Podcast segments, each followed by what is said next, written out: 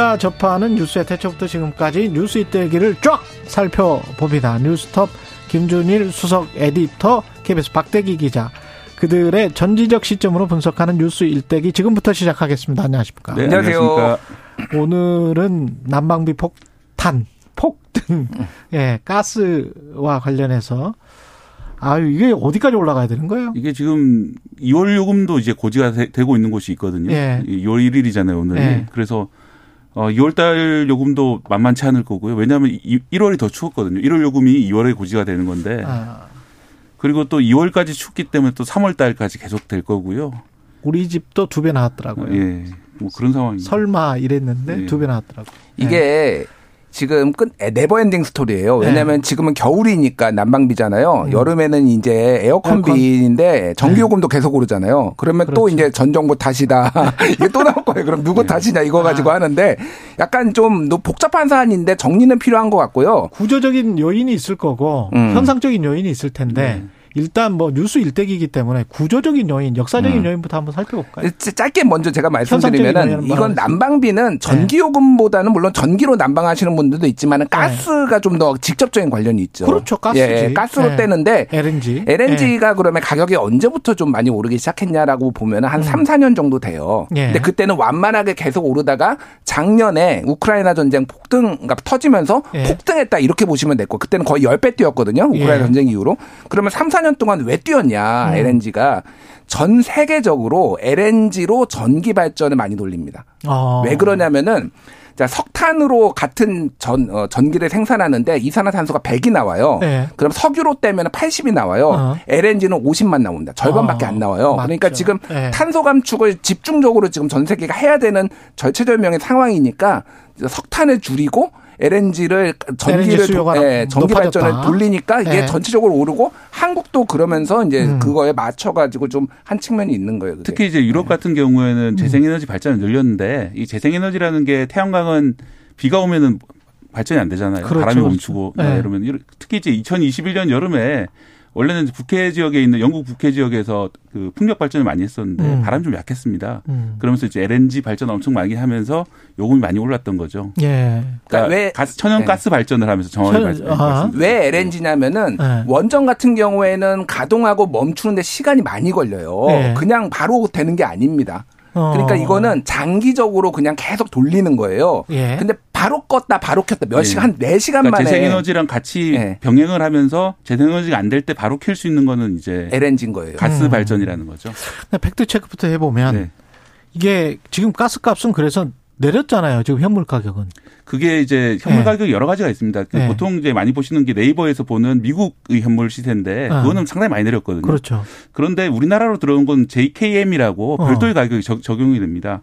이 가스라는 게 원래 유럽이나 미국에서는 기본적으로 파이프라인으로 그렇죠. 배달이 되고 네. 기체 상태로 배달이 되는데 그렇죠. 우리나라나 일본, 중국으로 올 때는 액화. 이, 예. 그 영하 162도로 액화시켜 가지고 음. 오기 때문에 훨씬 더 비용이 많이 들고 이 가격 그 가격 자체가 유가는 전 세계적으로 비슷하게 가거든요. 브렌트유나 WTI나. 음. 그런데 이거 같은 경우에는 약간 지역마다 상당히 많이 다르고요. 음. 그래서 이제 JKM 같은 경우에는 뭐 전쟁 1년 전과 비교하면 여전히 두 배 정도 가격으로 지금 거래가 되고 있는 상황이고요. 음. 그게 하나가 있고 또 하나 문제는 뭐냐면 우리나라 들어오는 가스공사 수입하는 물량 80%가 장기 계약이죠. 예, 장기 계약이고 뭐 잘 아시겠지만 장기 계약 같은 경우는 유가에 있기 그렇죠. 때문에 예. 유가도 지금 유가가 아니라 석달 전도 전의 유가에 연동돼 있거든요. 그러네. 그러니까 예. 이제 높은 가격으로 계속 들어오고 있는 상황인 거죠, 지금. 음.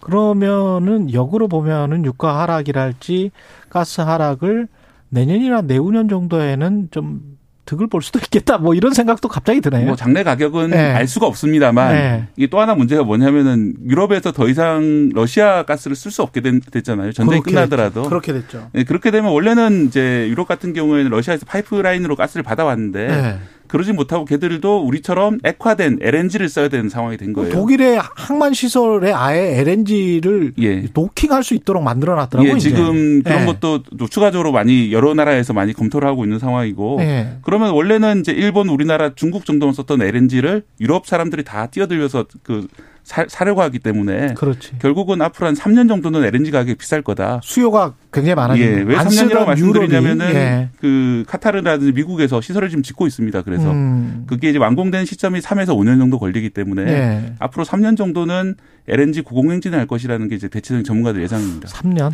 저는 3년 이후에도 네. 그러니까 지금처럼 우크라이나 전쟁 때문에 폭등한 가격이 조금 내려가는 거는 있어도 음. LNG 가격은 계속 오를 수밖에 없는데 아까 제가 말씀드렸지만은 LNG가 이 재생에너지하고 궁합이 잘 맞아요. 에너지 포트폴리오 차원에서 계속 말씀을 하시는군요. 네. 예, 예. 그거를 봤을 때는 더 확대될 수밖에 없는 없다. 거예요. 즉, 재생에너지를 공격적으로 전 세계가 늘리고 있지만은 재생에너지를. 늘리는데 한계가 시간이 걸려요. 그러니까 맞아요. 태양광을 설치를 하고 풍력을 설치를 하고 그런다고 본다라면은 네. 우리가 이제 고유가 시대에 난방비가 비싸진 거를 이제 받아들여야 되는 상황이 온 것 같아요. 음, 탈원전 때문이다. 난방비 폭등이 이제 문, 어, 윤석열 정부에서 주장은 이제 지난 정부 탓이다. 이렇게 이야기를 하고 있는데 이거는 어떻게 보세요? 이게 그 일단 조선일보 인터뷰한 최연애 사장 가스공 네. 사장의 주장에 따르면 이 주장을 설명해 드릴게요. 일단 음. 탈원전을 하니까 원전 비중이 축소하니까 그걸 LNG 발전을 증가했다. 음. 그러니까 LNG 수요가 예상 대비 증가했고 단기 기간이 증가하다 보니까 LNG 단가가 상승하면서 미수금이 증가한 거다. 이런 아주 복잡한 논리인데 음. 저는 뭐 이게 그럴 수도 있다고 보이지만은 아하. 이게 과학적으로 검증 가능한 주장은 아니라고 저는 생각이 들어요. 그게 그래서 아. 이제 얼마만큼이 늘어났고 네. 얼마만큼이 그 부담이 됐다. 그래서 저는 약간 검증하기 어려운 주장이 아닌가 원전을 생각합니다. 안 돌린 건 아니고 원전 가동률도 꽤 높았었는데. 제가 어저께 그래서 박대기 기자하고 저하고 네. 요거 가지고 약간 네. 논쟁이 붙었어요. 네. 카, 카톡방에서 이 네. 아이템을 준비를 하면서 저는 탈원전 원장이. 상당히 제한적이고 매우 없다라고 보는데 네. 이유가 이유- 이유가 뭐냐면은 음. 일단은 이 전체 에너지별 발전 비중을 봐야 되는 거잖아요. 전기를 만들 때 지금 얘기는 전기를 만들 때 원전을 줄여가지고 지금 늘어났다는 그렇죠. 거잖아요. 네. 문재인 정부 때 이를테면은 그 크게 보면 석탄, LNG, 원자력, 신재생 이렇게 있어요. 음. 그러면은 LN 그러니까 원자력 같은 경우에는 문재인 2017년에 원전 비중, 그러니까 발전 비중이 26.8인데 음. 어 마지막에 2021년에는 27.4. 오히려 약간 올랐고요. 박근해 네. 정부 때하고도 큰 차이가 없어요. 음. 근데 석탄 발전이 어떻게 줄었냐면은 석탄이 43.1에서 2017년에 2021년에 34.3. 아. 거의 9%포인트가 줄었고요. 아. 이 가스 같은 경우에는 2017년에 22.8에서 29.2로 5년 만에 그러니까 7%포인트 정도 올랐어요. 무슨 얘기냐면은 자연스러운 친환경 정책 때문이지. 원전을 원전을 안 돌려서 그런 게 아니라 네. 석탄 발전을 안 줄이고 얘기했듯이 석탄 발전은 두 가지 문제가 있었는데 하나는 미세먼지 문제가 문재인 정부 때 계속 있었어요. 근데 석탄 발전이 미세먼지 주범 중에 하나거든요. 예. 계속 안 돌리는 거. 또 하나는 이산화탄소 배출. 음. 이거를 줄- 줄여야 된다라는 거예요. 그것 때문에 이제 한 거지 직접적인 관련이 없고 또 하나는 어. 가스공사 얘기는 저는 좀 말이 안 된다고 보는 게 예. 이때면 가스공사 부채 비율이 있어요. 예. 이게 2018년에 367%, 2019년에 382, 2020년에 364, 어휴. 2021년에 378. 근데 어. 높기는 한데 수치가 똑같아요. 근데 비슷하네. 2022년에 작년에 478로 100% 포인트가 뜁니다. 이게 왜? 무슨 얘기냐면은 어. 우크라이나 전쟁 때문에 뛴 거예요, 작년에. 아. 그런데 탈원전 때문에 영향을 받았으면 부채 비율이 중간에 많이 뛰어야 돼요. 근데 그러네. 이제 이거는 저는 논리적으로 조금 무리한 주장이다라고 이제 제가 보는 거죠. 그러니까. 아. 저는 이제 그 생각이 드는 게 예, 이게 아. 결국은 이 정부가 현재 야당이 아니라 정부거든요. 네. 그러니까 그렇다면 정부가 책임져야 될 문제이고 네. 이렇게 40%가 오른다는 숫자만 보고 있을 게 아니라 네. 실제로 고지서가 나오기 전까지 이번 여러분 이번 달 고지서가 얼마만큼 올라갈 수 있다. 사전에 이제 예령 어떤 예비 정보를 그렇죠. 주고 우석훈 박사도 그 이야기했어요. 예. 여름 가을에 유럽에서는 이미 다 예. 예령을 했다. 음. 그런 네. 걸 준비를 하고 그리고 이제 지금에서야 대책이 나오는 그 음. 차상위 계층에 대한 대책이라든지 이런 것들 예산을 확보해서 미리 마련했어야 되는 게 아닌가. 책임을 누가 질 것이냐 이거는 참으로 그 참 제가 볼 때는 좀 한가한 그런 얘기거든요. 맞습니다. 당장 지금 맞아요. 이 비용이 이렇게 많이 나오고 음. 여기 대해서는 이제 정부가 책임을 져야 되는 거죠. 어떠, 어떻게든. 그 정치인들이 계속 남탓만 하고 뭐 아주 피상적으로 이야기하던 거를 두 분 기자가 나와서 에너지 포트폴리오 차원에서 종합적으로 이야기를 들으니까 좋으시죠, 청취자분들. 이런 고급진 프로 예 다시 없습니다. 이거 어떻게 된 어떻게 해야 돼요, 가스비는?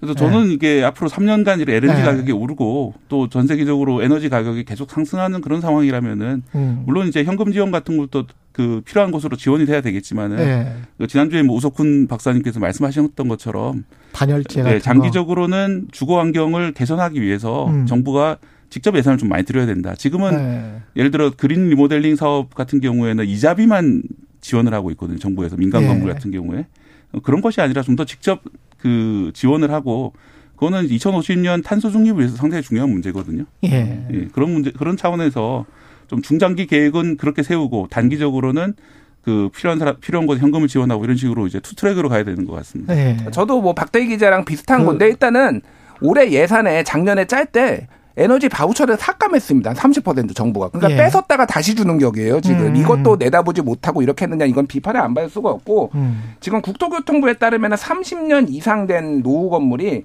39.6% 40%인데 아, 이게 예. 난방비가 엄청 먹어요. 그러니까 그렇죠. 이거를 다 바꿔주면은 굉장히 에너지 특히 여기에 사시는 분들이 대체적으로 조금 어려우신 분들이 많이 살잖아요. 그렇죠. 네. 그러니까 노후 건물에 대한 지원 이런 것들을 적극적으로 하면은 이게 산업으로도 또 새로운 산업으로도 좀 이어질 수 있기 때문에 네. 그런 부분에 좀 신경을 써야 될 것 같아요. 해외에서도 많이 주지 않아요, 사실 예, 예. 에너지 바우처? 예, 독일이라든지 일본에서도 어. 지금 그 너무 이제 에너지 비용, 그 전기요금, 가스비가 많이 나오다 보니까 네. 예산으로 직접 지원을 하고 있고요.